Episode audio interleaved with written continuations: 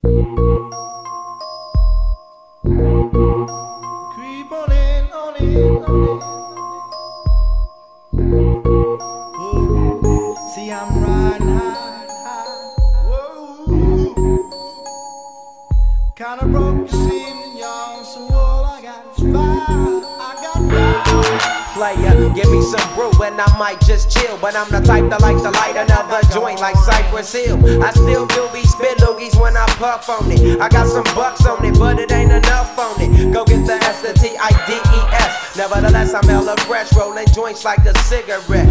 So pass it across the table like ping pong. I'm gone. Beating my chest. Hi everyone, welcome to the 16th episode of the Genre Equality Podcast. I'm Hitzer. I'm Hardy. I'm myself. Uh, welcome to our new show. It's a new month. Uh, we are just about one month removed from the summer season, which means all the big genre properties are going to be out next month. You know, your Game of Thrones, your Avengers Endgame, your Shazam, your Hellboys. But even before then, right, it's already starting to ramp up. lah. Yeah. And and part of me is glad that some of these movies are not going to get caught up in the summer traffic jam that Mhm. that is going to happen soon. So we can have like a bit more focus on you know us, for example, which is a movie that deserves it, lah. Yeah, yeah. And a, f- and a few others, you know, like on Netflix, you know, um, Love, Death and Robots is getting a lot of hype, Mm. stuff like that. Uh, but I guess we do have to start off with you know we are a genre podcast, so we got to start with the big superhero things. So what was the big superhero thing? There was one big superhero thing in March, uh, as Marvel has tended to do over the last um, few years. Yeah. Uh, over in winter has uh, late winter has been like a nice proving ground, uh, box office wise. Mm. Uh, last year, Black Panther made billions and billions and all the money in the world. Yeah. Uh, and despite the divisiveness and all the you know the women hating trolls out there, uh, Captain Marvel also did really well at the box office They did. well on the way to a billion. Um, as of last weekend, they were at hun- 750 million already. Damn. So I mean, it's Wait, is that with global numbers or? just global numbers. Oh, okay. Yeah, uh, domestically, it's I mean, it surpassed Batman vs Superman, lah, which isn't hard to do Yeah. these days. You know? I mean, I'm pretty sure Shazam will do that too as well. But in, uh, in among the ranks of uh, Marvel movies, Amongst the ranks, it's seventh overall in terms of domestic opening. Obviously, overall, that's not too uh, bad. yeah, yeah, it, it's surpassed. You know, uh, most of the um, origin stories. You know, your Captain America, First Avengers, Pause. Thor's and stuff like that. Uh, Doctor Strange, for example. Uh, obviously, Black Panther is of and Iron Man is of a different caliber. lah. Yeah. yeah, for but I mean, if you think about how long Thor, th- as a franchise, and Captain Marvel a- and and Captain America, I'm sorry, took to get to that premium status. You know, if you remember, First Avenger wasn't good, Thor: The Dark World wasn't good. Mm. Uh, so it took a few movies for it to ramp up, lah. So. Uh, the fact that Captain Marvel right out of the gate is already this solid and so financially successful bodes well for it as a franchise. Yeah. Uh, but uh, I guess let's talk about the movie in general. Let's not talk about you know the controversy surrounding it because I don't want to give like oxygen to Yeah, yeah. Uh, basically like kind of baseless things that have nothing to do with I mean, uh, they the took story. a lah. comment by Brie Larson out of context, like, essentially. Like from last year, right? Yeah. Basically, right? Like if you actually look up what the comment was, it's Yeah. not what is all at all what it was made out to be, lah. You know what I mean? Yeah. Yeah, anyway, so let's talk about it as a narrative, as a movie as a whole. Uh, Captain Marvel, I think, tries to do a lot. They Yeah. do. It's a it's an origin story with loads of you know MCU backstory trying to fill in the history. It's supposed to set up Endgame. Um, it's a 90s period piece. It's a buddy cop movie. It's a cosmic space adventure that's supposed to introduce the Skrulls and the Kree to the big screen. Although I mean we've seen a bit of the Kree, but this is our real definitive look at it Yeah. outside of Agents of Shield maybe. Um, and also it's supposed to be this um piece of feminist filmmaking, obviously. Um, and I'd say that it's modestly successful at most of it, though not as well as I'd hoped. Um, here, okay, here are the good things. Let's start with the good things Yeah. first. Um, it's breezily enjoyable. It's very like fun. Mhm. Uh, Brie Larson leads an insanely top-notch cast. I mean, they're all so good. Uh, the 90s spirit touches made me smile. You know, like the music, uh, the gags about technology. You know, the modems and stuff. The Uh, pages. don't the forget. pages, yeah. Um, and here's some cool and while others might say controversial, but I say cool. Um, twists on the comic book law. Yeah. Um, the thing is, it just lacks stakes, proper stakes, emotional resonance, and any sort of wow factor. Yeah. As a standalone MCU movie goes, it ranks below, you know, gold standards like Iron Man and Black Oh, Panther yeah, yeah. and Guardians of the Galaxy. But I think it Better than First Avenger. Faster, surpasses Captain America, First Avenger, Thor, or Doctor Strange even. Yeah. Solid, but perhaps a bit too safe. What do you guys think? Um, it's no Wonder Woman lah. No, it's not Wonder Woman. Yeah, but I never expected it to be. Mm. Um, this I feel this movie was suffering from more of a endgame. Um, we, we are waiting for endgame. Yeah. Yeah. You know, so to fill in the gap, we have Captain Marvel. Mm-hmm. I just felt that it.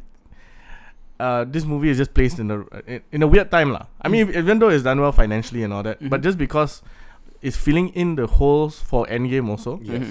As Something well- that Black Panther didn't need to do for Infinity Exactly. War. Yeah.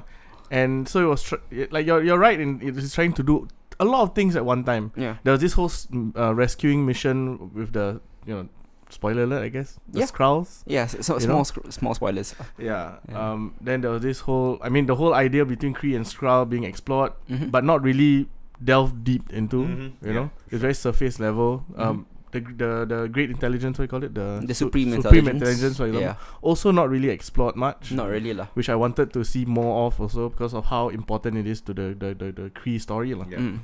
Um, I'm assuming it'll be explored in Captain Marvel two. lah. I hope so lah. yeah, But then that's the whole other phase lah. sure. Phase Yeah. four. Yeah, phase four. Yeah.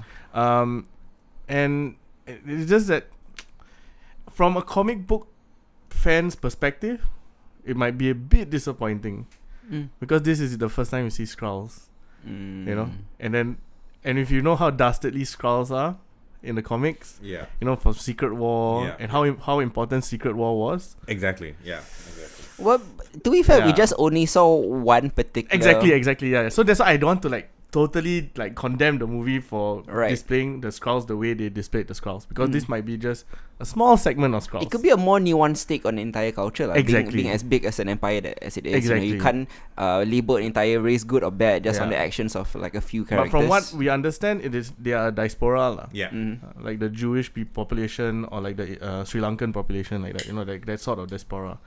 Um, so yeah, ju- it's just too bad that we couldn't explore these things further because there was no time lah. Yeah, Mm. for sure. Yeah. I mean, overall, it was still very enjoyable. Yeah.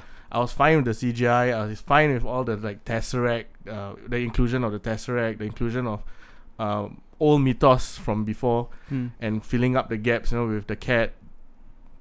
I won't say what what Yeah. happens. you know, Yeah. uh, with Nick Fury, Mm. you know, all that stuff. Uh, I'm fine with that. Yeah. Yeah.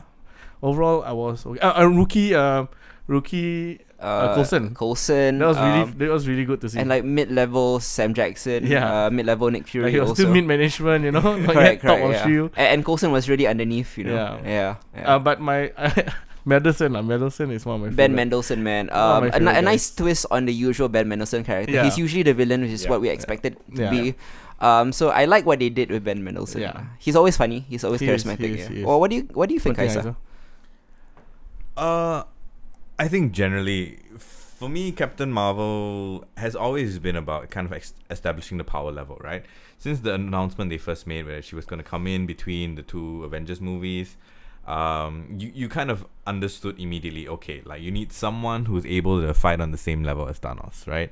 And uh, while it only took all of thirty seconds for Thanos to establish his power level by like um, Beating up the Hulk Hulk and right, Loki and uh, Loki at the same time, I think there wasn't going to be any chance that they would be able to slide Captain Marvel into Endgame. Uh, with so many things already going on, Mm. you know, so uh, I understand like its position within uh, the MCU universe right now, right in the timeline of, of the movies or ac- the actual chronological uh, layout of the movies. Uh, it it suffers, yeah, like what both of you have covered. It suffers from it the context Mm. right? And because we know of that context, then the stakes are a little uh, lower or non-existent at all. Much in the same way, uh, any sort of um, Spider-Man announcements, like the trailers that they showed for Homecoming, uh, uh, Mm. in the same way also diminishes the stakes for everything that is going on in the MCU. Mhm. So uh, very enjoyable. I thought the CGI was really good. Actually, um, I think we. It's very interesting to see that because the MCU has been around for so long, how much technology has developed over the decade ish or so. We've been uh, following these things. Um, some of the the outer space scenes were breathtaking. I really have to say.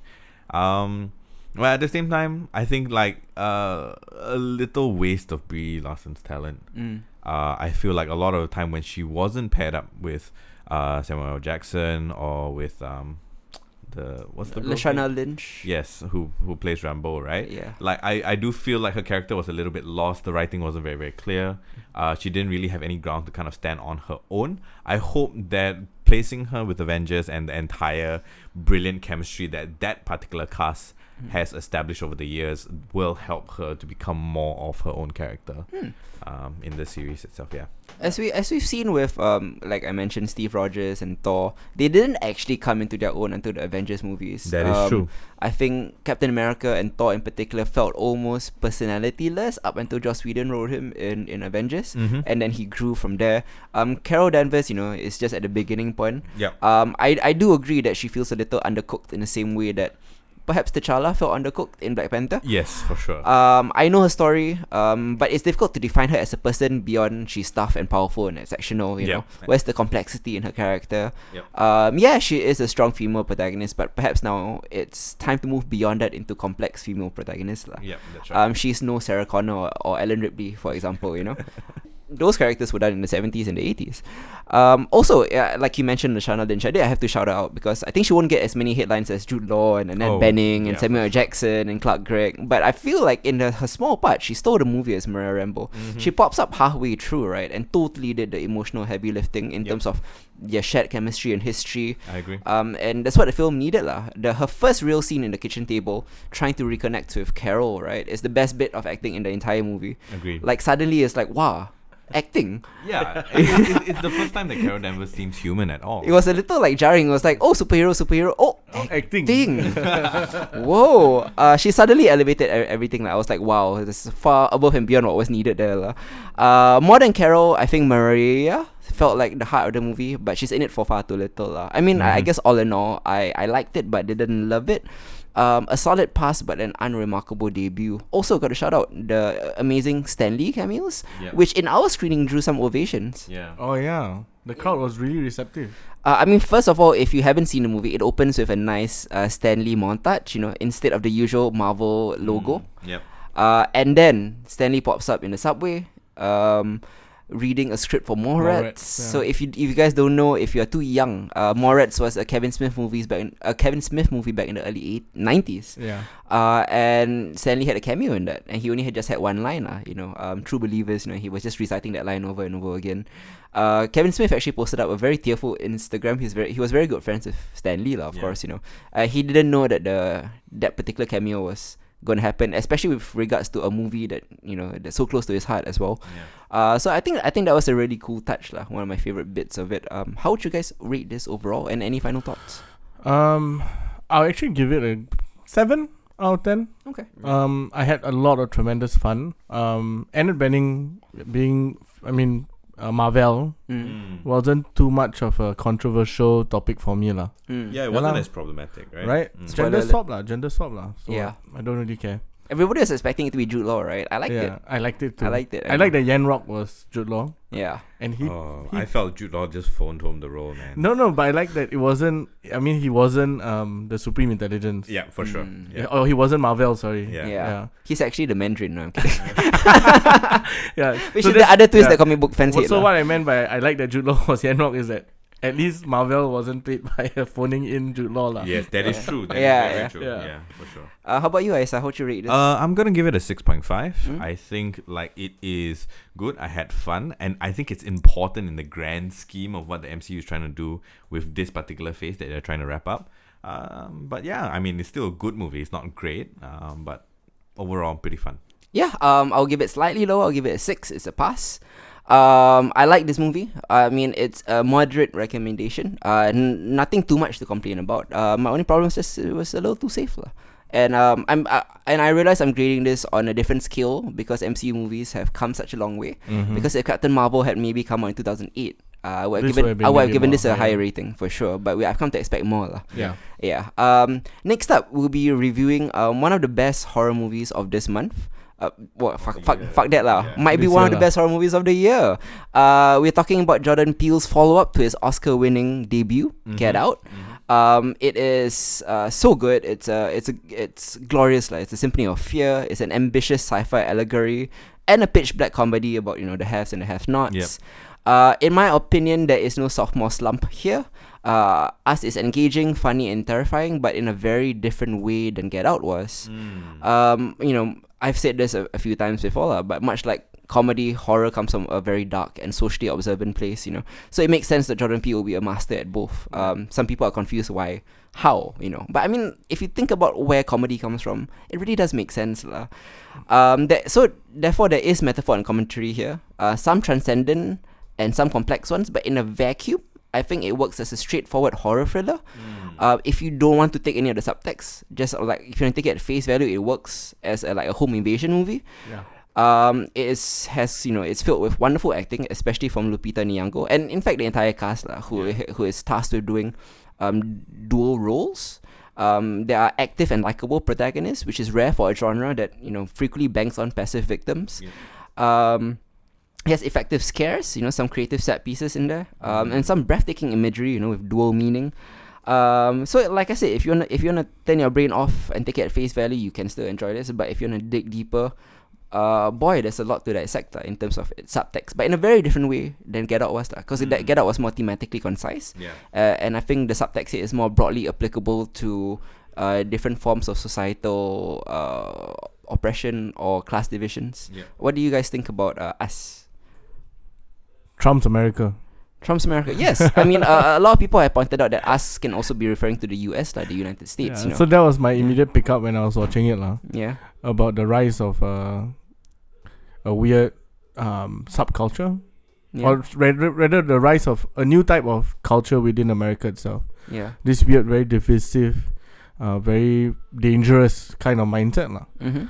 Um, but apart from that, I actually like the brisk story, uh, world building Mm-hmm. that Jordan Peele actually had uh, on the you know the using the subway lines, the subway lines as uh, the like all these uh, miles and miles of uh, subway stations and lines, Underground tunnels. underground tunnels, right? yeah. Yeah, where it's actually an experiment lah, Mm-hmm. that the government has uh, had in place just so that they could actually clone humans. Um, sort of copy, psych- duplicate, psychically linked. Yeah, Yeah. but they don't have the soul, you know that kind of thing lah. Yeah, I mean we won't delve into too much spoiler territory Yeah, here. We try to we're trying to keep it as vague because I think like it's important for you to go in fresh and make up your own mind Yeah. and interpret the subtext I how guess, you want I it. guess, lah. yeah. lah. But that whole idea, that world building was actually very brisk and nice, Mhm. and added a lot of color to the entire movie Yeah. for me. Um, I love the f- the family, Mm. the four of them. Uh, great acting by Duke Winston. Winston Duke. Winston Duke, sorry. Yeah. Duke Winston supper. Duke Winston is uh, what his title in Yeah, his title is is Duke, Winston. Duke. Maybe the first black Duke, I think. the English and Baku, right? yeah, the English and Paku. Yeah, so anyway, he he he was great. Winston Yeah. Duke, you know, he how he played um this ha- uh, two black uh, uh two white uh, uh sorry what, how you say this a black man trying to be too black lah. Uh, or basically I mean? like a, a a white man inside a black man. lah. You know, he's one of those like really uh Like, like a nerdy black man. like one of those like you know nineties sitcoms portrayal of black people. Yeah. You know, like they they needed to be like not as edgy and a bit more palatable to the white audience. Yeah, so he, he's that kind that of guy. kind, yeah, yeah. like nerdy. but like his characteristics are nice. How how he was very loyal to his family. How he was very protective. Yeah, You know, And all the dad jokes. Oh my god. Yeah, you're right. But overall, yeah, uh, it was a, it was great. It was great. Jordan Peele really does not suffer from a slump lah. Yeah. What do you think, Isa? Uh, I think what was most interesting for me, right, is just the way that Pew has decided to play with the tension and the humor at the same time. Uh, that's not something that we kind of got in Get Out, right? I Mhm. think that was a bit more um, linear, or at least the pacing of the way that he built tension was very, very different. It was more long drawn. Mhm. He tried to hold you for longer periods of time. I just noticed that the audience in the cinema that we were watching in were extremely uncomfortable for most periods of time because they didn't know whether to be afraid or, Or to laugh. Yeah. Right. So there were a lot of nervous giggling. We had some uh, we had some patrons who were there who like just couldn't stop laughing. Mm-hmm. Uh, even though like there were points in time where you nobody would have. I mean, they were really noisy. That was a very noisy audience. It was a very mm-hmm. noisy, audience, Yeah. and I, I thought it was it was fascinating, right? Just like Yeah. in the way, because in the middle of these really frightful moments, or just after frightful moments, right, you got a great piece of comedy. Like right in there, and you want to laugh Yeah. you know and at the same time so like the release of tension is very different right you have one that is released by the the humor that comes into play and then you have the tension that is released by actually experiencing the fear and that and um the shuffling of those within the movie itself i thought was very fascinating uh itself. Yeah. Uh and I, I i'm just wondering if that was um I'm just wondering if that was kind of uh, how intentional that was, right? Given that uh, what I feel the subtext is about is a very uncomfortable uh, thing to talk about or even to hear about. Yeah, yeah. Um, I mean, I, I do agree, lah. Um, in the end, I feel like the only slight drawbacks are that um, its twist ending is fairly predictable. Um, I did enjoy the allegory, however. I mean, about a literal underclass. Yeah. Uh, as I mentioned, you know, it's mostly about the haves and the have-nots, uh, how we view otherness, and you know, the more obvious metaphor of our constant struggle against the worst versions of ourselves, lah. Um, I think it's beautifully executed. Uh, the allegory, while potent, is uh, something I've seen before, though. Mm. Uh, nevertheless, it's still a great movie and has a good chance of ending up in my top 10 at the end of the year. Um, right now, it ranks very highly, but you know, there's a lot of movies that haven't come out yet. Still um, it's still, it's it's an 8 out of 10 for me. High high recommendation. Yep, it's an 8 out of 10 for me too. Yeah, how about you? Eh? Um, I'm going to give it an 8 out of 10. Um, definitely because I did not fall asleep throughout the movie. Oh, yes. Nice. I was awake. Yeah, possibly because of like the audience uh, noise. lah. No, no, no. I fell asleep in Blade Runner, guys. But then, okay, okay. Uh, Blade Runner was a more contemplative. That's true. Yeah. uh, withdrawn movie. Yeah, yeah. Uh, okay. So next up, we'll be talking about um, a couple of animated projects. Uh, first one is coming out on Netflix. Actually, both are streaming. Um, first one coming out on Netflix. It is created by Deadpool director Tim Miller and famed auteur David Fincher. It's called Love, Death, and Robots. lah. It's uh, Netflix's new and very, very, very not safe for work animated anthology series uh, that presents, I guess, an all you can eat buffet of sci fi and fantasy. It's what this podcast was made for. um, and all of the stories are short. Uh, they range from 5 to 17 minutes each. Um, episodes vary wildly in tone, from episodic comedy to epic action to gory horror To sci-fi. sci-fi um and the animation styles also can range you know from hand-drawn anime to ultra realistic photorealistic cg motion capture animation Yeah. to saturday morning cartoons to the adult swim kind of style Yeah. Um so i like the different range and variety there's a there's something for every taste here lah. uh, and and the mocap was so good the mocap like blew my mind like um there were there was even one live action one starring um Topher, Topher Grace, Grace. and Mary Elizabeth Winstead which confused me for a bit because I thought it was mocap for a while and that's how good the mocap was lah. Um, yeah. Um, there is no overarching unifying theme to this anthology, unlike Black Mirror. Yeah. Uh, so there is something for every taste in this delightful and quite frankly visually dazzling um genre, uh, cornucopia. Uh, it feels like a love letter to genre storytelling actually. Um, as with all anthologies, there are a lot of ups and downs. Uh, but all the episodes feature eye-popping visuals, assortment of cool ideas, and guess what? Even if you don't like them, they're brief enough that they are easy to breeze through. It's not Yeah. like you know a black, uh, a bad Black Mirror episode. But you you need like 45 minutes. yeah, or to an hour, you know. Yeah. Um, so I think that's good. I think the operative word here for this show is cool. Like they, they they worked under the thesis of let's make something cool. Okay. Uh, there is no real unifying theme outside of make this shit look as cool as possible. Okay. Um, I think that's the short and succinct thesis. So I'm gonna pose two questions to each of you. Firstly, what are your overall thoughts of the show as a whole, pros and cons? And secondly, name your favorite episode and why. Okay, can. Yeah, Simple enough. simple enough. Um, the first one, I would say that I feel that because Netflix gave, I mean, I saw some of the creators posting up, um, the creators for the first one, um, Sonnie's Edge. Sony's what? Sony. Sunny's Itch. Sonnie's Edge, yeah, uh, yeah. So wait, The uh, Monster Sunny, Fight Club. correct, episode, right? so and for the one with the the girl with um, The Dragon Tattoo. What?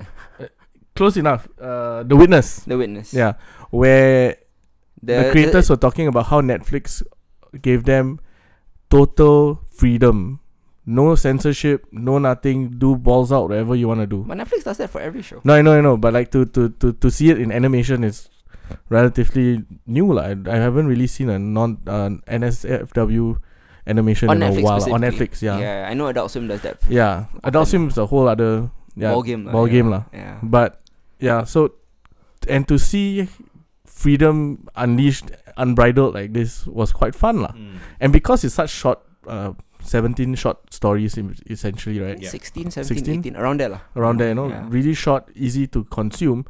Um, they just threw everything they could lah onto the wall lah, see what stuck lah. Like it felt like that, Mhm. and majority of it was good. Mm. I would say maybe one or two was kind of boring. Okay, I'm, I'm I'm actually more half half. I liked half of it and half of it I Yeah. didn't like. I was okay with most of it lah. Okay, Uh, but my favorite actually would be Lucky Thirteen, Lucky 13. Tell Yeah. me why and what is it about? Okay. the mocap lah. The mocap. Yeah, the It- mocap was insanity. I mean, did it feel to you like it was a very well done version of Starship Troopers, like the animated series? Kind, Yeah, yeah, of kinda, course. yeah, Yeah. kinda. Uh, it had that element to it. It uh, it had an element of um, you know, Top Gun, Mm. you know, with the planes and all that. Mhm. Less of the fighter pa- job Yeah, kind of thing yeah. lah. Mm. But the relationship between man and machine Mm. that was very beautifully explored in such a short amount of time. Mm. You know, you just had little hints that the machine was alive by when you had the perspective of the uh, the, the plane looking at uh, I want to say Posey. Mhm. it's Posey, right? From Orange is the New Black, yeah, it's Poussey. Yeah, yeah, okay, it's it Samira Wiley. yeah. Yeah. and how um she and how she also resonated with the machine lah, you know the way that she uh, survived the first mission the way she touched the the the, the, the nameplate and eventually how she did not want to abandon the plane Mm. you know so in 17 minutes they did that Mm. it was amazing how much emotion was I, I, I was uh I was in, involving in it lah. I know it's not the most artistic one or the most um like uh, mindfuck mindfucked um, thing like it has a very simple very straightforward story Mm. but the mocap was great the emotional attachment I had to it was awesome Mm. um that's why lucky 13 lah I don't I, I I know that I know what's your favorite Yeah, I, yeah. yeah that's why I don't want take that one Okay, thanks. Mm. um how about you Isa Oh, I think for me, uh, in general, as an anthology, definitely one of the better sci-fi anthologies that we've gotten in recent years. I think there are more hits than there are misses in general, and uh, the hits are there for like different things. I was very wowed by some of the CGI and mocap for some, so like Sonnie's Edge. Um, I really like the monster design in that. I really like the monster design in Beyond Aquila Rift Mm. uh, as well. Like especially near the end, I was just like kind of blown away um, uh, by that entire scene. Uh, the Witness has an amazing dance scene, which I couldn't believe was um, CGI Mhm. in the first place, yeah right? Uh, and all of that was really um, solid for me uh, in those things. But what blew me away even more was just the kind of very tight, very concise storytelling and character development that these um, writers were able to push out over such a short period of time. Mhm. And so things like Zima Blue and like Mhm. Suits, I really, really liked uh, just because I felt very keenly for the characters that they're in a very short amount of time. Um, but for me, definitely, I think Good Hunting is my favorite Mhm. just because of its animation style Mm. and the fact that it has all the things that I love, right? It Mm. has uh, Japanese mythology, you have your yaoguai, you have your steampunk, stuff Steampunk, going yeah, on, yeah. and like it's it's all it, it it's it's like an otaku's wet Wait, dream. is lah. it Japanese or Chinese? Chinese, Okay. Yeah, Chinese. uh, sorry. But I mean, animation Yeah. style is Japanese. Yeah, Oh, yeah, animation yeah, style, yeah, yeah. yeah. So kind of manga inspired. yeah. Yeah. Yes, yes, yes. So like I mean like that's all like it was very uh neat. Uh, it was one of those things that I would have gladly thought of as a pilot and hope to watch a series for. Mm. You know, and uh, Actually, all of them. Felt yes, like- yes. Uh, I was actually watching this with my brother, uh, and once we finished uh, Sonnie's Edge, uh, we were just like, "Oh, wow! I can't wait to see like Monster Fight Club. Like, I really want to see Monster Fight Fight Mm. Club. You know, The uh, tournament arc, you know. Yeah, exactly. Right. So, uh, Except the whole show is a tournament arc, right? yeah.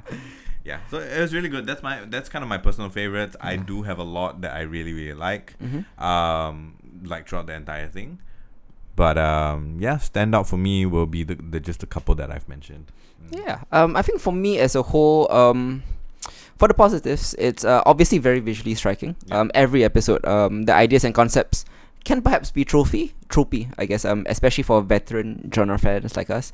Uh, but the design is astonishing, and since each episode is such a short investment, even the less fulfilling ones and or more ephemeral stories don't take up too much time. Uh, unlike other anthologies, I enjoy the sheer variety of stories on offer here. So it's Mm. not so limited by theme, you know, ranging from monsters and mechas to spirits and space adventure. The Russians. Russians, yeah. I mean, um, that it means that uh, Love, Death, and Robots never feels repetitive and always feels fresh and imaginative. Uh, on the downside, the majority of these stories, while interesting, lack emotional stakes and properly fleshed out characters, but that, that is um, as expected because of the runtime. Uh, which is why the episodes that stood out to me are the ones that efficiently make use of its brief running time to tell a big story that takes place over years and has still feels intimate and emotionally nuanced. Uh, like Isa, Good Hunting is my favorite. Mm. It's based on a Ken Liu short story actually. It's a two-parter. You can read it online right now. Yeah. Uh, it's really really good. Um, it's it's Thanks a, for the link, by the way. no worries. Um, it's a great story about you know wondrous story lah about a young boy, uh, son of a spirit hunter. Uh, first it begins you know his first hunt with his dad, to his coming of age story as a young man, then his eventual travel to Hong Kong to work for his newly arrived English colonial masters. Uh, it's also a love story of sorts between a young man and a fox spirit known as a Huli Jing, I think. Yeah. think, yeah. Uh, so I mean, from its initial crouching tiger, hidden dragon stout opening fight with a demon to an unexpected detour into a sci-fi steampunk climax, um, it tells a personal story and has emotional progress in terms of hating and then loving the unknown, lah. And it does all this in 15 minutes, you know, um, as well as telling a broader story about the world's progress from the spiritual to the technological, through the industrial revolution, and through colonialism. Um, both sides, spirit and technology, may seem different, but they're both pretty magical and equally brutal, depending on how you want to look at it or use it. lah. It's a, it's a beautiful story. I I really, really loved it. lah. Um, overall, I think I'll rank. Oh, wait, I'm gonna get your ratings first. How would you rate this? Fine. Yeah. Um, I'll give it a solid eight now. Just because majority of it, I enjoyed majority of the the, the short films. Mhm. Uh, I love the mocap. I cannot cannot emphasize how good the mocap was in this. Mm. Yeah. Um, but yeah, eight out of ten because I only had a day. I only needed a day to watch that the entire thing. It's three Yeah. hours. lah. Yeah, and it was great. It was Yeah. so much fun. What about you, Isa? Uh, I'm gonna give it eight out of ten. I think it averages out. I had a lot of tens, like Good Hunting was a ten, Zima Mm. Blue was a ten, uh, and it kind of uh, averages out to about an eight. Um, I highly recommend it. Like Mm. it's just so interesting. Um, like the whole breadth of what these animators and writers have done, Mhm. uh, with Netflix money, and no restrictions. And I hope to see a lot more of it. Right, nice. Um, I would actually rate, rate it a little lower. It's a seven out of ten for me. Um, I really like it, but uh, I've I didn't enjoy. To me, uh, to to be honest, the majority of the stories were just okay. Uh, only a f- select few were like really really great. Um, and I, I guess I'm more of a story guy than an animation guy. So I mean, I to, to me like the technical stuff is like window dressing, and then um the core of the story is what I really focus on. And I think maybe half of it like stuff stuff like Ice Age and um the three robots and the cat Ah, thing and alternate histories and a bunch of them seem very too slight lah. Okay. Uh, so seven out of ten Mm. for me lah. Uh, and and before we move on, was that opening titles intentionally reminiscent of Black Mirror? Right? It had the sound. The, the even the sound sounded Yes, alike, yes. right? The sound design was Okay. very, very so similar. I, I thought that was just me. Is that like the the Netflix way of saying this is a sci-fi anthology? it might be. Yeah. It might be. uh, speaking of uh, animated m- and mechas and great action animation, uh, we're, we're gonna go into uh, another streaming um, series. This time from Rooster Teeth, which is a Mm. website. Uh, if you're not familiar with Rooster Teeth, they do RWBY. Mm. They do Red versus Blue, which are already minor hits. But I think like Genlock feels like a next step for Rooster Teeth specifically lah. For sure. Uh, may, may, maybe not in the context of animation in general, but for Rooster Teeth as a brand, this feels like their most developed work and their most fully fleshed out work. Mm. Um, I think this mecha action series is uh, quite engaging. Um, it's clearly inspired by you know Mobile Suit Gundam and yeah. Pacific Rim lah. But uh, I think it stands on its own because it feels more grounded and focused on emotional investment. Uh, I think like the first couple of episodes which they release simultaneously, it instantly hooks you with this emotional and tragic love story, and then it world builds after that. So the character development is ace. But let's be real, lah. You're you're here to watch giant robots fighting, right? Yep, that's right. Uh, and when the action hits, it's actually really, really well choreographed. It's incredibly fluid, um, thrillingly sequenced. Mhm. Um, I like action that I can follow, that's coherent. Yes. Uh, you know, unlike Transformers lah, which is the the most absurd example I can I can think of lah. Uh, plus its voice cast, you know, Michael B. Jordan, um, Maisie Williams, Dakota Fanning, David Tennant, etc. Uh, it's top notch. Um, I like it. The only I think downside is that the emotional focus of the first two episodes is sort of dissipate sort of dissipates throughout the second half of the season. Yep. Uh, and it becomes a more action oriented show. Um, I mean that being said, the action is great, so I didn't mind it too much. But the character work is an afterthought in the second half of the season, so a bit of a downside for me. What do you guys think? Honestly, um, Genlock was an okay series for me. Mhm. It wasn't. I mean, Rooster Teeth is something that um you know, it's kind of like Red versus Blue is kind of my my like, favorite? when I was growing up. You know, yeah. back in university, Yeah. I still remember watching it. And it was hilarious because it was on its take on Halo multiplayer Right, right, right, and right. uh, and how slowly it became its own thing lah. yeah. It was parodying Halo and it became Red and Blue, Yeah. Red versus Blue, and it had really good humor. Mm. And I felt that I was expecting too much um, from Rooster Teeth lah when it came to Genlock. Mm. I felt the writing was a bit shoddy at times. Yeah. Mm. Um, But I mean, if you think back to RWBY one, uh, season one, and Red versus Blue season one, correct, correct, correct. you know, they were like more shoddy, lah. You know, of course. Yeah lah. but then when you compare it to season ten, Right, right. Yeah, you know, but I mean, yeah, that sort of thing lah. Yeah But lah. because we already exposed to like that uh, better writing by the end, you know, so I expected a bit more from Genlock, I guess. Mm. But like what you said, the action scenes I felt was where the focus was, Mm. Mm. and thank God they did that well, lah. Mm. Because I felt that carried the entire series. Mm. Um, overall character development is fine, and uh, love story is very. Uh, like she has a boyfriend, really like chill. Yeah. You got no penis. No, he No. doesn't. what? I guess. Oh no, it's only his upper It's body. only his upper yeah. body. Yeah, right. You're right. Yeah. I mean, no, okay. jokes aside, yeah. um, okay lah. I mean, the voice acting was actually quite decent. Yeah. Um, there was the girl with the Spanish accent. I Mhm. can't remember the character. Um, yeah, she was that one a bit shoddy sometimes. like the she lost it. like I felt like the, that one needed like if she could speak in Spanish, I think it would be even better Mm. or whatever her native language is. Like lah. the Japanese guy who's always o- only spoke in Japanese. Actually. yeah, which also made Yeah. which made more sense, you know. Yeah. So I felt that if they, they, they kept the, the actors to their native languages, Mhm. it would have resonated better, lah. Mm. Um, yeah, just I hope the the, the dialogue improves Mm. over time. Um, there were witty moments, um, which I appreciated. Uh, I like that they felt like a team Mm. by the end of it. Yeah. Like Yeah. you could see, oh, this is actually quite a decent team. Uh, you know, fighting whatever lah. Mm. Uh, so yeah, I like that the team building. The mind melding, lah, which kind of takes uh, the Pacific Rim concept to a, a next level. Yeah, with yeah. multiple people. and how Yeah. they actually like really went into like explaining all those things to us. Right. I kind of liked it. Some people bo- were bothered by it, saying there's too much information. Yeah. You know, but for me, I like world building, so Yeah, this sort of things make sense. detail-oriented people. Yeah, exactly. Yeah. So yeah, good on them lah. Cool. Uh, Uh, I guess let's just wrap it up. lah. Like Yeah. that was your thoughts. What's your rating? And then we'll Oh move yeah, on. sorry. Um, I'll rate it a six and a half out Okay. of ten. How about you, Isa? Oh, okay. So a couple of quick thoughts. Um, I I, I enjoyed it. Mm. Yeah, but I think like having been exposed to a lot of the um the material that inspired Genlock, right? Uh it aspires to a great amount of great content, especially from anime. Mm. Uh and uh, nothing there's very little that's original Mm. about what they're trying to do. Uh even from the character designs, you've got your Overwatch like ripoff with Mhm. Widow and uh, and I can name like off the top of my head, probably there are like five to six animes that they draw kind of directly from in Mhm. terms of even the technology that they're talking about, uh, the concepts of mind melding, even some of the mecha designs are also very very familiar. Uh, the voice cast was great, you know, and I think Rooster Teeth has come a long way. But in terms of the standard of what's out there in the world right now, as far as mecha and storytelling, at least on the Japanese uh, side of the world, Mm. um, it is quite lackluster in my Mm. opinion. Um, it's great on Rooster Teeth. I think that this is the logical next step, given the jump that they made from the time that RWBY got cancelled into Yeah. season five, yeah. where they got a huge budget increase and everything kind of uh, went up from there.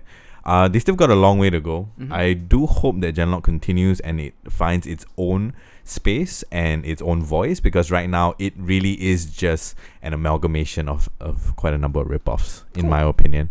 Uh, but that being said, I thought uh, it was good. I enjoyed it. Uh, the action is already very good for something that is that um they have not done before. Like Mm. even for RWBY, it's never been that level Yeah. you know, of animation and or choreography, and I hope they keep that up as well. Mm. It's a six for me. Right. Yep. Uh, yeah. I mean, for an in, I s- can you call them? In, I guess they are an indie studio lah. Yeah. Most definitely lah. I'm I'm impressed lah because you know they don't have the the backing The of like a. Sony or Yeah. Marvel or like the big animation studios over in Japan. Uh, so I mean. I'm kind of grading on a curve there lah. So I'll, I'll rate it about the same uh, as I did Love Death and Robots, seven out of ten. Uh, mostly the downsides are that I've seen it before. Most of most of the episodes I've seen it before. lah. Trophy lah. Trophy lah. Uh, but you know, um, cliches are cliches for a reason, and as long as they are done well Cause enough, sometimes it works. yeah, because they work lah. Yeah. Uh, and if they're done well enough, I can accept it. Mm. And because you know, short eight episodes, twenty minutes each. Uh, not a big time investment. not a big time investment. I I enjoyed it for what it was lah. Seven out of ten. Uh, okay, we're gonna we're gonna keep talking about animation right now. It's animation all the way. Uh, this time we're going we're going to the heart of anime. Uh, Japan. The return of Mob Psycho 100 Ooh. uh, which is one of the m- I've, in my opinion one of the best series I think I saw in 2016 or was it 2015 I forgot when it came out Mob Psycho 100 season 1 16. 2016 right yeah Just um after One Punch Man. I, yeah exactly and and like One Punch Man it had the similar kind of humor uh satire of um kind of the shonen tropes and all of that Mm-hmm. um, so we're gonna be talking about the long-awaited season two of Mob Psycho 100. Um, as of this recording, we haven't seen the final episode of Mob Psycho 100 yet, which Yep. is the boss fight, obviously. Mm-hmm. But we've seen you know 99% of it, so I think it's enough to render a review. Because even if the final episode is the worst thing I've ever seen, it's still a phenomenal season. Yep. So I mean. Mm. so uh, that's regardless lah. Uh, season two of Psycho 100, I think it's it's it's pure joy. I really loved it. um, this continues, I think, to be the rare anime that rewards empathy and kindness Yep. over strength and power. Um, fights are usually a deplorable last resort, Yeah. and and villains are rehabilitated, all of them, instead of being destroyed.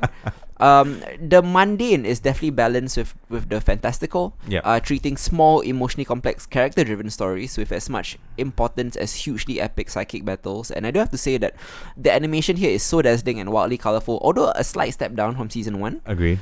Um, Shigeo specifically, and, and even Reigen, who is his uh, conman uh, mentor, uh, their personal journeys are richly compelling this season. Um, especially in the episode where an evil an evil spirit traps Mob in an alternate reality, uh, and then you know he's without his powers. Um, and you know his uh instead of being bitter and disenfranchised, his suffering from being victimized only enhances his optimistic nature. Uh, he endeavors to be more grateful and to help the world become a less cruel place. Uh, or when Mob split, splits from Reigen's agency, uh, and Reigen has to confront the fact that he has no real friends, and actually grows into a more well-adjusted person from that re- realization. Yep. Um, this isn't part of the larger arc involving, you know, the evil Esper organization Claw, but it's handled with just as much care. Uh, small episodes about, you know, Mob exercising to run a marathon, or the massive climax against the hits of Claw, Yeah. all have value and are filled with so much heart. Uh, I think Mob as a character and as a show is really concerned about moral philosophy. Yeah. It is. Um, I think the last, ep- the second to last episode, which is the one we just saw, you know, he, uh, Mob has a great, I guess, um, philosophical exchange with the final boss, lah, and I- I enjoyed Mm. it more than I enjoyed the fight. Uh, yes. Um, yes. The I think the show's quirky sense of humor continues to shine, much like One Punch Man, like you mentioned earlier. mhm. It enjoys using anti-climax and understatement as punchlines Yeah. to subvert shonen tropes.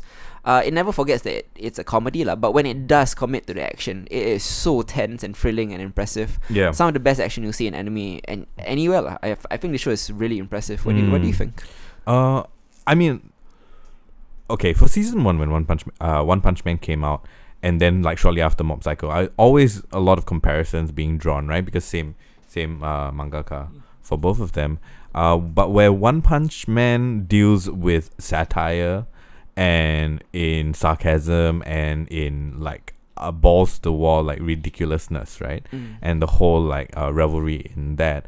Uh, Mob Psycho has a lot of heart, Mm. which is something that quite honestly we don't get in in modern anime today, right? Shonen especially. Uh, lah, you know. especially in the shonen genre of things. Yeah. Um, I think you've covered most of the major points. Uh, you can't um really shake off this this very substantial growth that um Shigeo goes through, especially in season two, right? Mhm. As compared to season one, and all the little little things that makes him who he is as he comes into his own, uh, is really quite fascinating, and I really really enjoyed it. Um, still one of the um, best action out there right now. Mhm. Uh, nothing really comes close at the moment in terms of the Enemy. sh- Yeah. the sheer visual flair of it. yeah, man. Uh, you know, and not like kind of like leaning into that. It uh leaning into the whole like gore and violence thing, which which is most common nowadays, right? And Devilman, um, Crybaby, etc. and so on and so forth. Yeah, Yeah. Uh, I I think a lot of the psychic um manifestations of of, of their powers um is very apt and is very um is very you know, it's just properly fle- fleshed out and visualized, right? In a way that say, okay, yeah, that makes sense to me. You know, even though it, it's kind of like pushing the boundaries of what uh you're gonna be seeing in animation right now. Yeah. Yeah. Um, yeah, so overall, like for me, Mob Psycho in general as a franchise has been really, really good. For season two, um, despite the fact that the fight scenes are a bit less front and center, It makes up for it with the emotional development, mm, right? Yeah, so it's easily an eight out of ten for me. Yeah, uh, I'm giving it slightly high, eight point five out of ten. Very uh, nice. one of the one of the best things we've watched uh, this month. Uh, next up, we'll be delving into a small segment called Quick Hits, where I will be talking about some of the movies, TV shows, and this one sometimes you know I'll include some podcasts here as well, uh, of things that my co-hosts have not been able to read, watch, or listen to over the past because month we have jobs. because you have jobs and it is my job to uh, um I guess consume pop culture. So here I am with my thoughts. I'm only going to jump in on one. Okay. Uh, American uh, actually, uh, anything you want to jump in on, you can. Sure. Uh, even if you have thoughts on something you haven't seen yet. Uh, the first one is the one I'm going to spend the most time on because it's the best thing that I think I'm reviewing this month. lah, Okay. In, in general, it's it's a movie called Border. oh, oh, okay. Uh, this movie was actually Sweden's nominee for Best Foreign Language Film uh, at this year's Oscars. And I'm gonna go out on a limb and say that if Roma was did not exist, right, this, This movie this movie would have won. I promise you that. lah.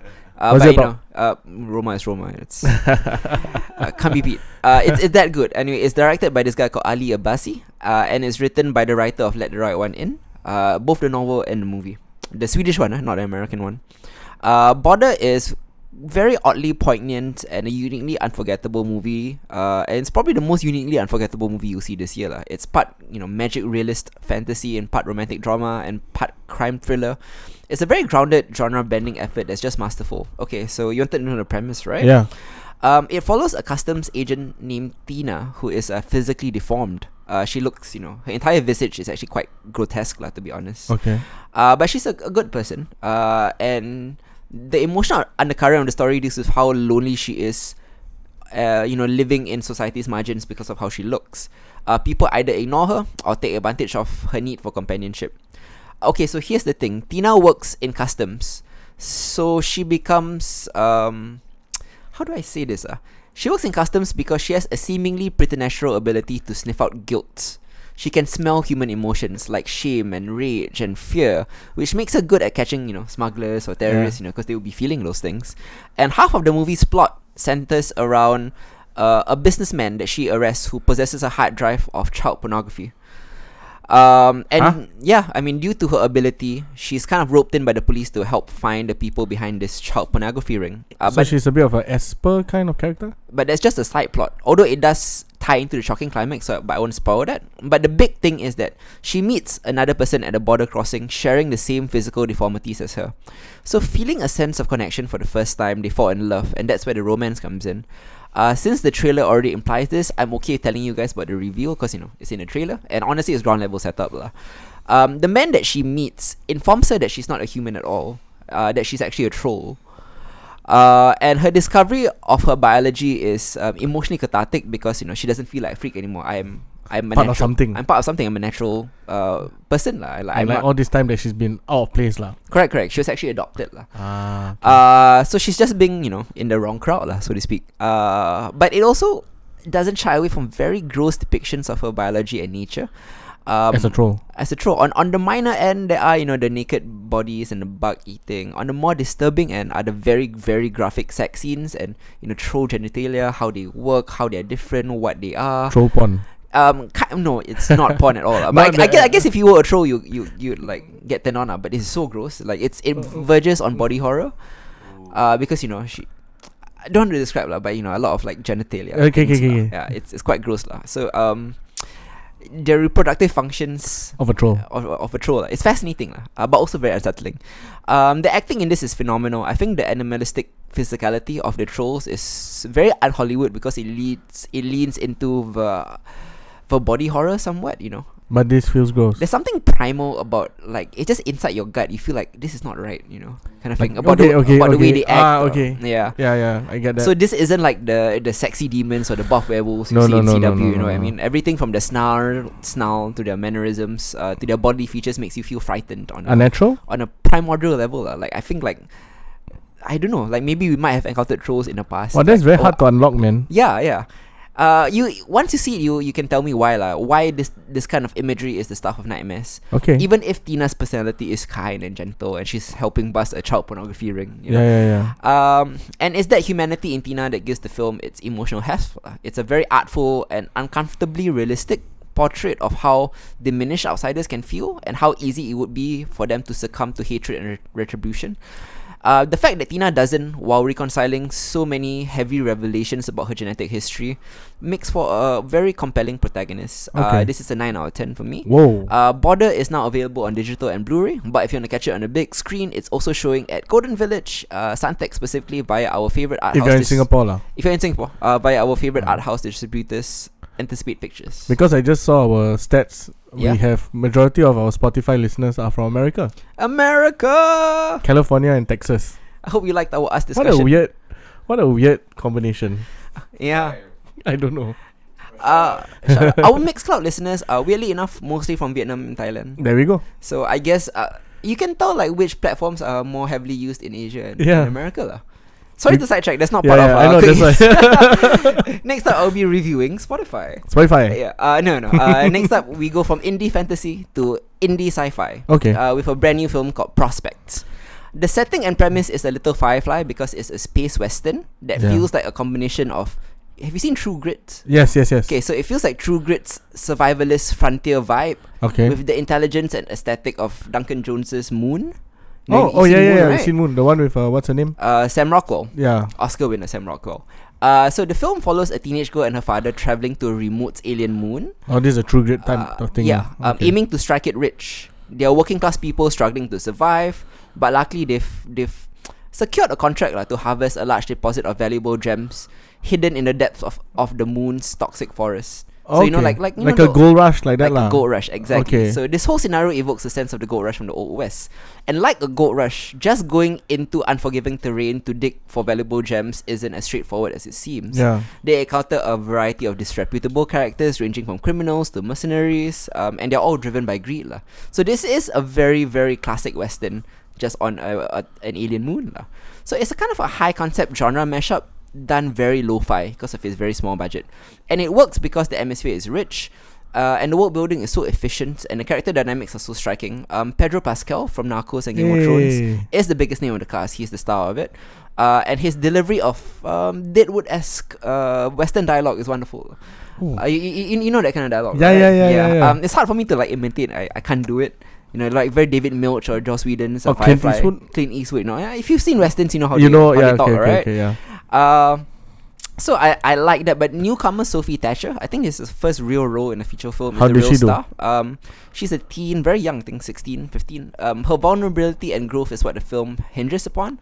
Plus, if you're a fan of The Wire, like I know you are, Hadi, Yeah. um, you'll be happy to know that a couple of the villains are played by Wire gangsters. Uh, oh no. First is uh Bubbles, aka Andre, Bubbles is a villain? uh, Andre Royo. Yeah, he plays like a cult leader who is all on, on the moon. But it's Bubbles. Bubbles, uh, and another is a mercenary played by Slim Charles. Hey, a- Slim. aka Anwar, uh, Anwan Glover. So the thing is, right? These two villains, you don't see their faces at all because they're covered in uh, Oh, spacesuits. prosthetics. Oh, oh, Spacesuits. spacesuits. Okay, yeah, they're not aliens. They're no aliens. Oh, oh, okay, yeah, yeah, yeah. So they're covered uh, in spacesuits lah. But the thing is, right? I recognize their voice immediately. wow. It's like holy shit! This is the Wire in the west on the moon. oh, this is so cool. I'm definitely going to catch this. Uh, yeah. Um, everything about this is awesome. Um, it's done on the cheap, but it looks cin- cinematic as fuck. Like it looks very like um a Vimeo short film kind of thing. Okay. Uh, and its vibe feels very lived in. Uh, plus, I adore the soundtrack. Uh, most of the film is caught by gorgeous orchestrals by Daniel L. K. Caldwell, but there's also a lot of vintage South Asian tracks thrown in for some reason. Um, I think the girl, f- for somehow, has an iTunes filled with like 70s Thai funk and like 50s Chinese rock and roll and Bollywood dance music. So um, honestly, her f- her playlist feels like it's curated by Darker Than Wax. I don't know. Wow. so it adds like a splash of color to it lah. Um, all in all, this is an engaging, smartly entertaining ride. Uh, The only downside is I think the film is too brief, and because of How long is it? uh, it's 80 minutes. Oh wow, that is short. Uh, so the climax feels a bit rushed. lah. Okay. Yeah, so it's a 8 out of 10 for me. Okay. Uh, next up, I'll be reviewing a new series starring Steve Buscemi. Yet another afterlife workplace comedy. You know, after The Good Place, this seems to be very in trend. It's called Miracle Workers. It's a star-studded new comedy starring, um, as, as I Ah, mentioned, I saw this trailer. yeah, Steve Buscemi. He's God, um, right? Eli, uh, Daniel Radcliffe. Yeah. Yeah, yeah. The guy from the Indian guy from Deadpool. The Indian guy from Deadpool, right? The taxi driver. Yes. Yeah, uh, exactly. So um, it deals with um. Well, okay. First, let me tell you, it's based on a book by Simon Rich uh, I entitled read "What it. What in God's Name" lah. Uh huh. So it's it's exactly the same thing. Same writer also. Okay. Show running this show.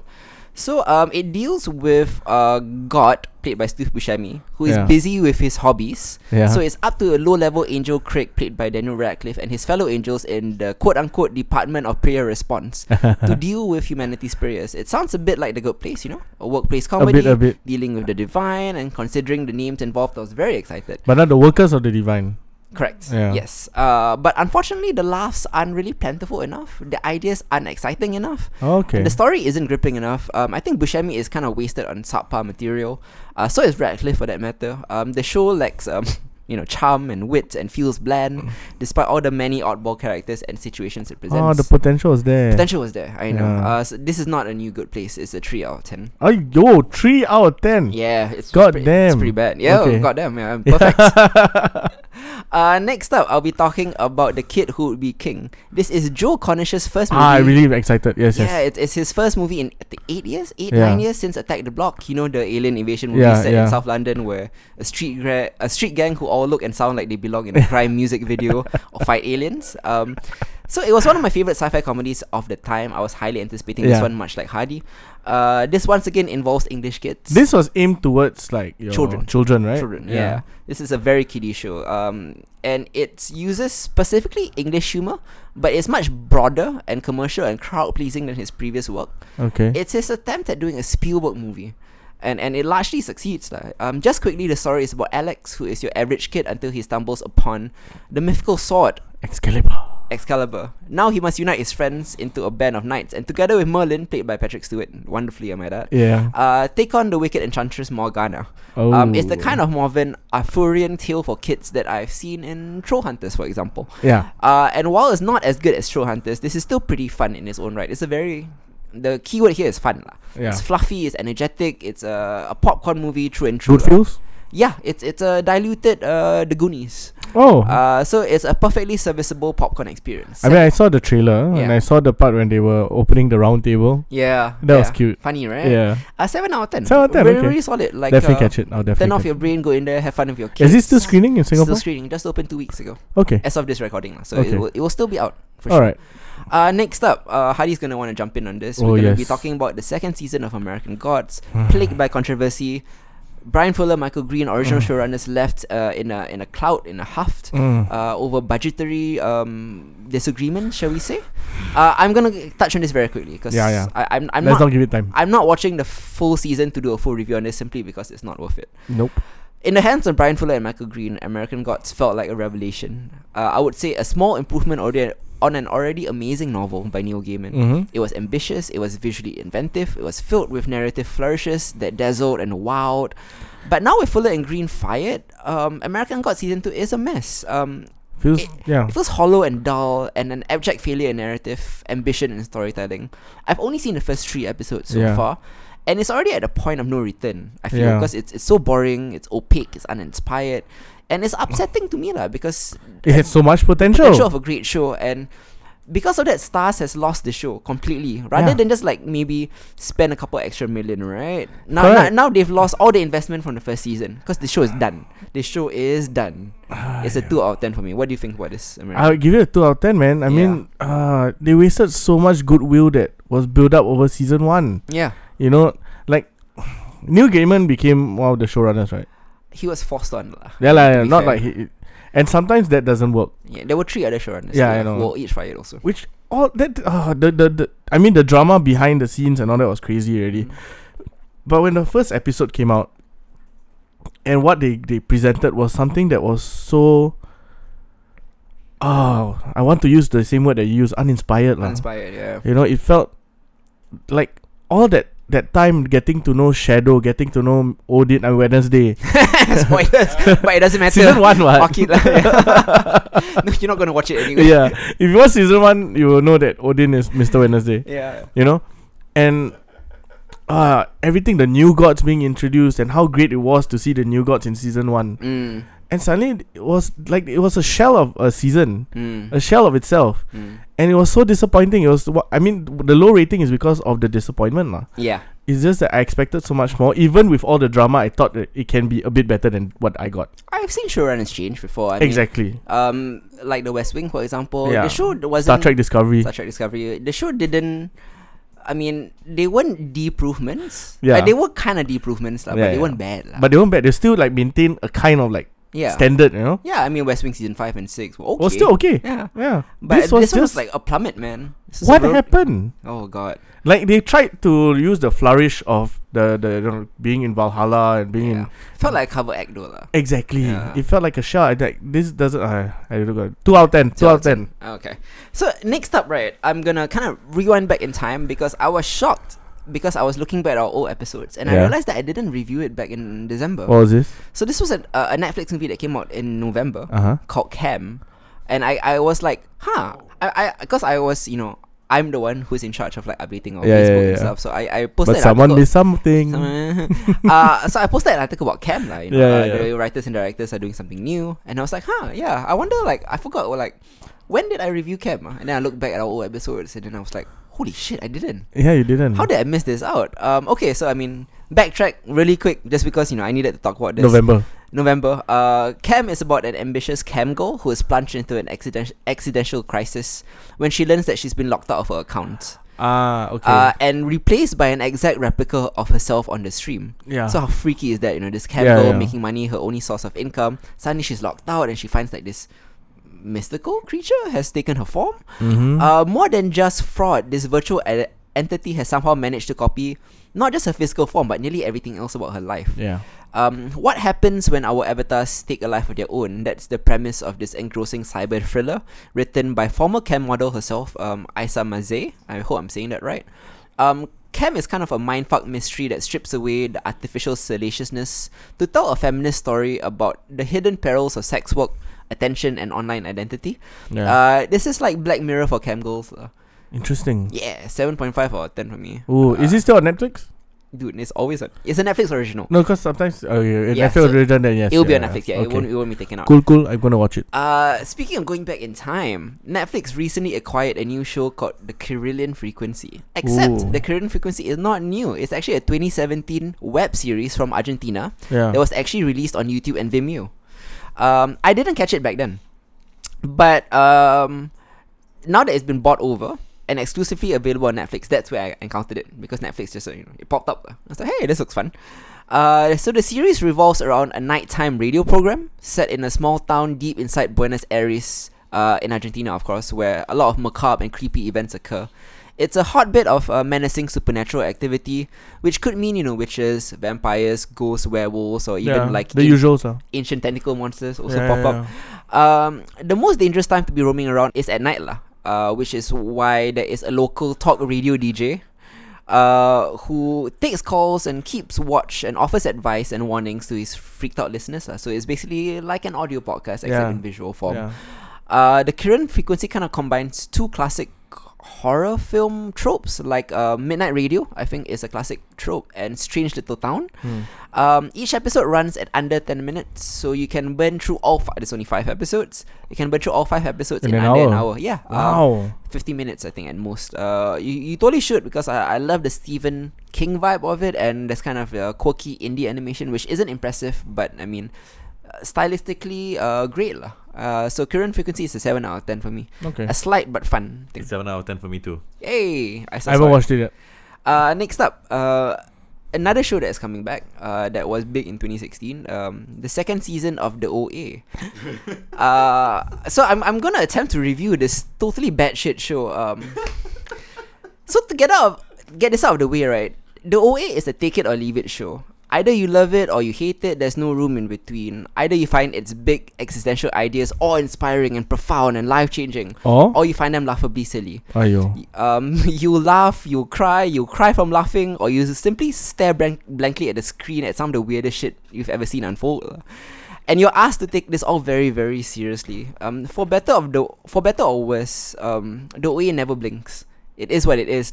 Its imagination is, is bane and a blessing.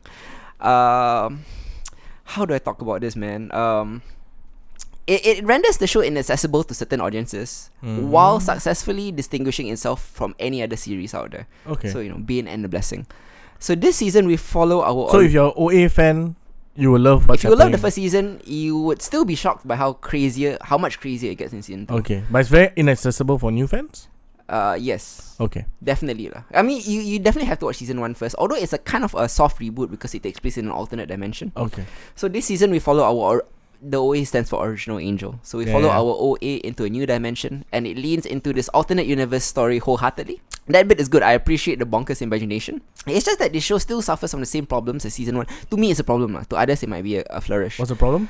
Uh, it moves at a glacial pace. It's overlong, it's painfully slow, and it's frequently ludicrous. Like so, so many ludicrous things happen, and it's done without a sense of humor. Like you know, like Doom Patrol and Legends Tomorrow, they have like a wink, wink kind of Yeah, thing. yeah, yeah. This one has no wink, wink. You're, you're. This is like the most serious thing that's ever Oh happened. no. You know, uh, um, so it's just so pretentious, and I'm- not up for it. It feels like a dollar store version of the leftovers because for all of the OA's big ideas and super serious character studies, There are other series that have done Whi- it which is to- totally similar to the leftovers. It lacks the craft and nuance of the leftovers, ah, or the sense of playfulness of a Legion or, or Legends of Tomorrow, for example. It's a four out of ten for me. okay. I, I I fully understand why for other people it might be a four hundred out of ten. Still better than American Gods. Yes, yes. No, but like American Gods, everybody will find that sucks. Yeah. With the OA, there is an audience. It's divisive lah. Yeah, you either think it sucks or it's the it's the greatest thing ever made in the history of fiction. You know, Okay. kind of one of those things lah. Mm. So keep in mind this is my opinion. I know there are a lot of hardcore OA fans out there. Don't go crazy. and go crazy. Uh, next up, I'm going to be im- reviewing um, Critters, which is on um, a streaming service called Shudder, which is a horror exclusive streaming service. Wait, wait, wait. What? Yeah, uh, Shudder. It's only like four ninety nine. Um, it's pretty cheap. Uh, so Critters is a reboot of you know you remember the eighties franchise Critters. Uh, so nearly thir- nearly Yeah. thirty years after the last installment in the franchise, that that would be the nineteen ninety two direct to video Critters four. Yeah, there were Uh, four of them. Uh, by the way, don't forget. Yes, Yeah. Um, the creatures are back for a new show called Critters: A New Binge, which makes sense. You know, they're hungry. They're and- hungry and, you and- can binge the show. Yeah, exactly. Uh, it's a brand new Shudder original series. It's made out of eight episodes. The very first Critters TV series actually runs shorter than even the shortest film in the franchise. Wow. Yes, because it's only uh I think about seventy minutes. It will take seventy minutes in total For all episodes. for all episodes. So it's a very very short series. So trust me, it's a blessing in disguise because Critters: A New Binge right is pretty bad. lah. Okay, I mean the movies weren't masterpieces lah. No, but even compared to the movies, this is what I'm gonna, I mean, this is what I'm trying to say. What? It's, it's actually a reboot that bears no storyline connections to the movies. Okay. Uh, the critters are returning to Earth on a mission to re- rescue on their own. It, it's yes, I know. So um, it's cheap, it's unfunny, and even compared to the original franchise, which was so bad, it's good, right? Yeah, this is yeah, just yeah. so bad, it's bad. Ayo, Because it's it one of lacks those the charm and, and the wit and the, of Critters One. the the warmth lah of critters lah. know. Yeah, So sometimes I can take cheesiness, yeah, but not when it's done with s- so little self awareness. yeah. Yeah, so even compared to the original critters, this is a failure. It's a one Oh out of ten. no! Wow. Yeah. Worse but than it- American God. Yeah, it is. Damn. Far worse than American Gods. Okay. Uh, okay. Next up, uh, gonna be jumping. It. I haven't talked about podcasts here for a long time, considering we are a podcast. Yeah. So what are we talking about Uh, today? the last podcast I reviewed was Wolverine: The Long Night. Yes. Which was a really, really good podcast. And and I do have to remind you guys that Wolverine: The Lost Trail, the sequel to The Long Night, Is it out already? It will be out on Stitcher in yes. a week. Wait, is it Stitcher Premium or Stitcher? Stitcher Premium. But Oh. um, if you wait a few months, it will be out on out iTunes and stuff for free Okay. lah. Uh, so anyways, I'll be talking about a podcast called The Feast. Why am I talking about a food podcast? Yeah, why? say? Because this acclaimed fo- food podcast, The Feast, begins its third season by discussing the evolution of Star Trek's treatment of food. Uh, from like the colorful nutrient cubes at the start of the original series to Picard's replicator tea to the cultural implications of Vulcan vegetarianism, uh, the Mm. podcast attempts to explain how Star Trek has always used gastronomy to both build a compelling world and to answer pressing questions about society and And consumption. culture. Yeah, con- Yeah. culture, consumption, and how different cultures look at each other based on what they eat. This is especially per- per- important to look at in a quote unquote utopian society where scarcity, money, and hunger is non existent. Mm. So, what does it say about that society?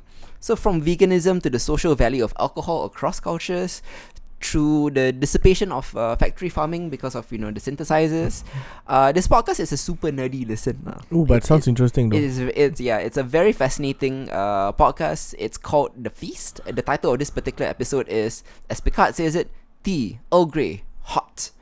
Tales from a Star Trek Speakeasy. so Uh, that means this is uh this episode is Yeah. on Star Trek lah. yes, uh, it's a general food podcast. you Yeah, know, yeah, mo- yeah. Mostly about real world. Yeah, yeah, yeah. Uh, so this is when they're talking about sci-fi lah. Yes, so Okay. uh, they got a couple of uh, Star Trek uh, podcasters on as guests, like, to kind of explain it. You know, Okay. uh, it's an eight out of ten for me. It's a one-hour listen, really fun. If you're a, a Star Trek fan, like uh, most of us are, you know, you definitely enjoyed it. Or Have even wa- if you're just like um anthropological kind of nerd, you know. yeah, you kind of appreciate this whole conversation lah. Correct, correct. yeah. So have you watched Star Trek Discovery yet? no, but we will be reviewing it next month. Hurry up and watch. Okay. Um, next up, we'll be uh handing it over to Isa. actually. Isa. because uh, we are back for another quarterly segment that we like to call Isa's Anime Corner. So we've already talked about Mob Psycho 100 Season 2. That's out of the way. That was, you know, like My Hero Academia, a special kind of anime, deserves its own section. What other animes do you have to recommend to us, Isa? Uh, I think this time round is not so much of a, a recommendation as it is uh, a kind of like a, a reminder and a review, right? Yeah. Um, so this particular season of anime that we've been having, much like Mob Psycho 2, uh, we have had the return of a couple of season twos as well, right? Uh, of which the standouts, uh, both in good and bad ways. Uh, one, the first one I'm going to talk about is Sword Art, Art Online um, 3, right? So we've got season 3, and um, Sword as Art Online. Sword Art Online, yeah. So like the first the first season, which which I think Hadi you watched with me, right?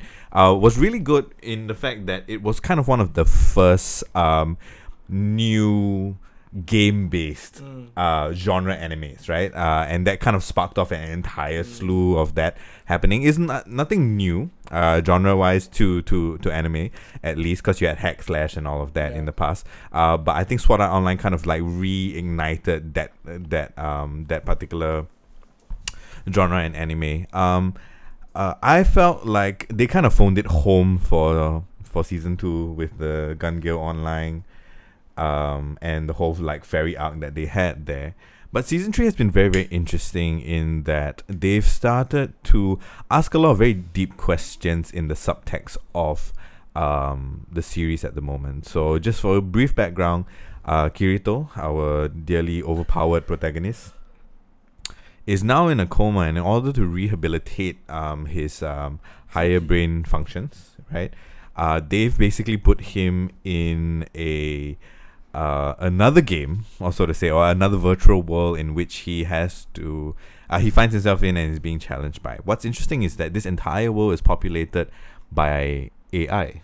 Oh. And so what they've done is they found a way to copy a person's soul into, a Into the- digital format. So they call this technology Fluctlight, right? So basically they scan like these uh I mean the obviously it's pseudoscience, but they, they scan these parts of your brain that emit a certain wavelength of light, right? And that's what they consider the soul of the person. So he's currently stuck in a virtual world. Um, the anime is still currently ongoing and will be finishing uh, or will be wrapping up soon. Uh, he's stuck in a world that is inhabited by these Fluctlights, right? These copies of souls of real people who reproduce to create their More own AI. more AI, right? So it is a fascinating exploration into questions like what is a soul?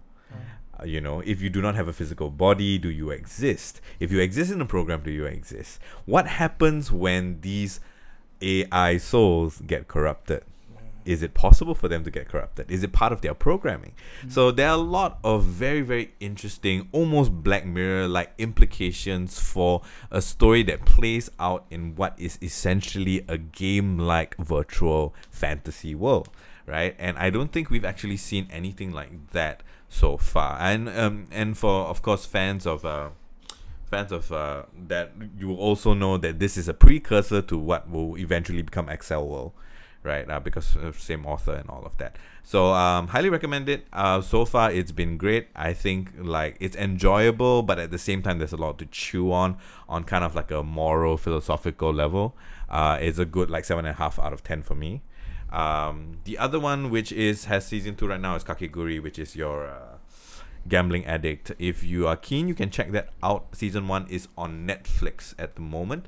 Season two has been interesting, and I've always been fascinated with this particular uh, series just because of the way uh, the approach in which they approach gambling as sort of a game-based system, right?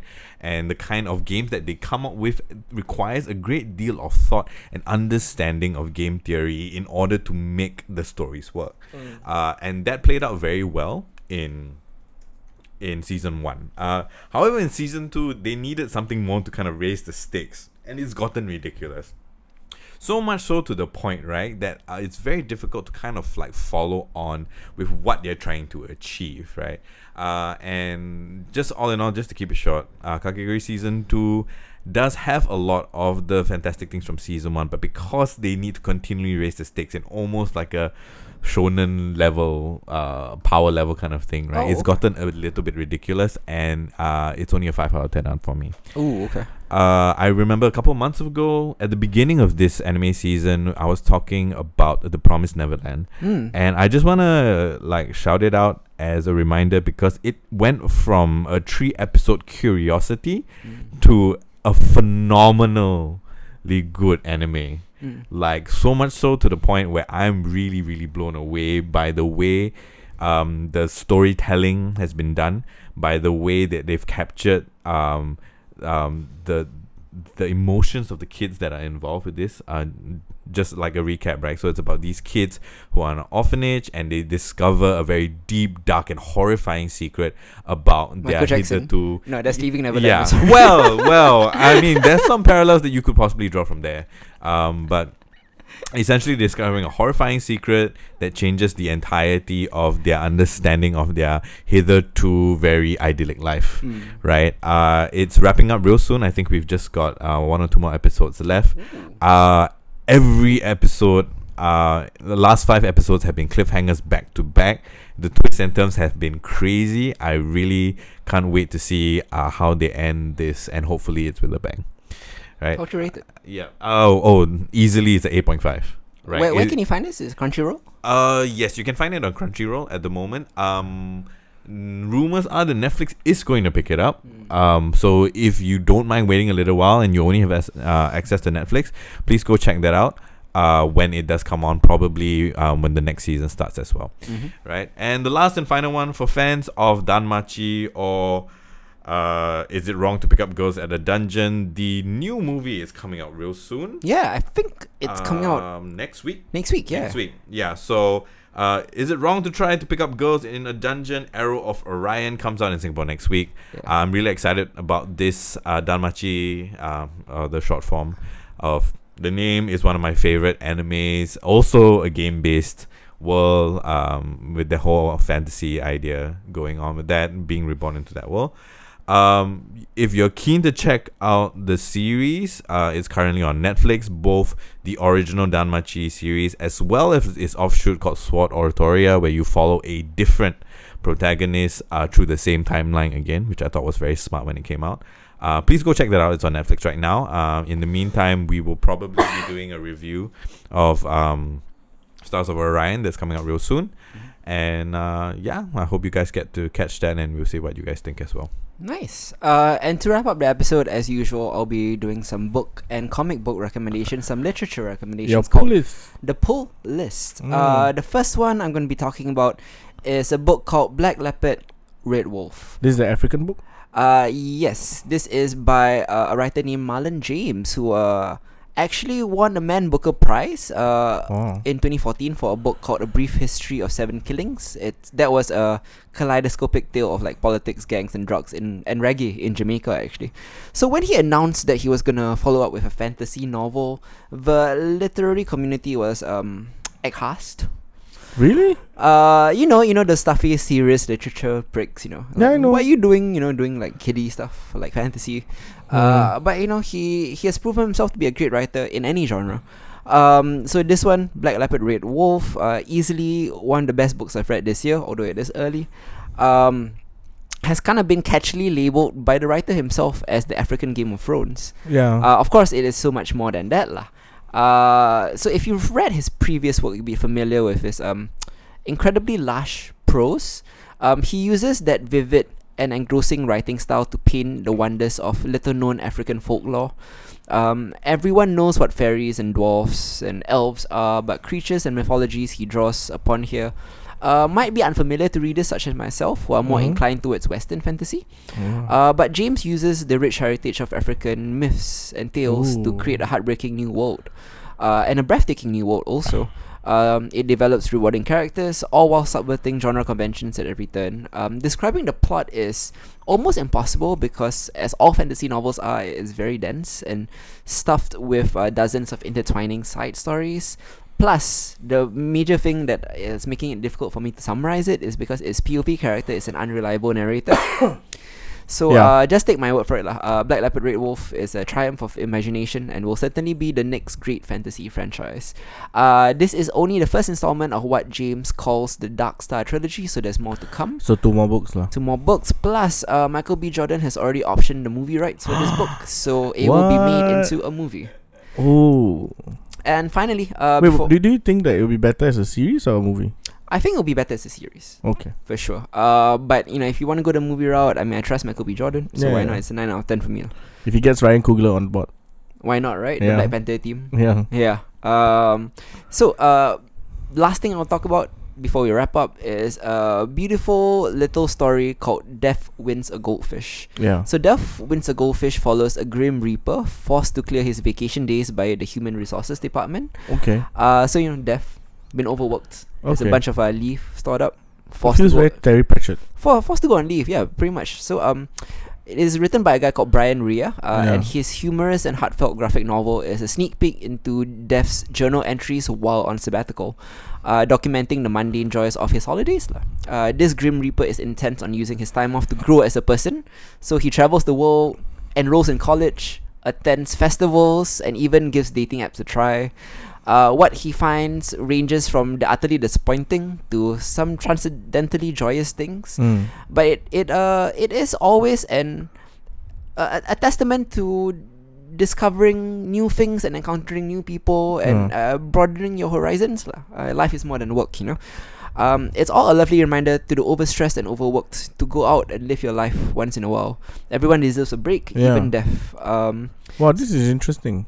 Uh, it's very cute it's kind of a whimsical tale uh, but has a nice message behind it lah Okay. um, especially you know we come from like uh, we're in Asian society that values Yeah, work yeah. over all others. I mean, from what you're explaining about the book, it really reminds me of Terry Pratchett's like Reaper Man, mm. uh, Terry Pratchett's uh, Hogfather, and Mm. Mort, uh, where death is also a protagonist. lah. correct. Yeah, yeah. Okay, interesting. I'll definitely try to catch that. Uh, so this uh, Sorry, ellipti- this kind of elliptical journal entry story about death. Yeah. Um, yeah, like you mentioned, an earnest appeal uh, Okay. to a fundamental human question: like how should one live? Uh, Wow. As death finds out, the only way to live is to simply go out there and do it. You know, there's there's no talking about it. Just just do do something. Oh my god. Yeah. Uh, so I mean, great little uh, graphic novel. It's an eight out of ten. You can oh, find it graphic at novel. graphic novel. You can find it at uh, Kinokuniya, Okay, okay. uh, or GNV Comics. I'm sure has it as well. Or Yeah. if you are a Kindle person, it's available on Amazon and stuff like that. wow. Yeah. Oh boy, next month. Next month is gonna be a big one. Yeah. I'm I'm already like exhausted looking through this list. Uh, so let's run through some of the things that we're going to be talking about next month. Avengers Endgame, That's the biggest one the lah. big one, the granddaddy. Uh, Shazam, the original Captain Marvel, Mm-hmm. the new Hellboy, mm-hmm. Ultraman, new series on, On Netflix. Uh, the second season of Sabrina. That Chilling be fun. Of. Oh, that's uh, fast.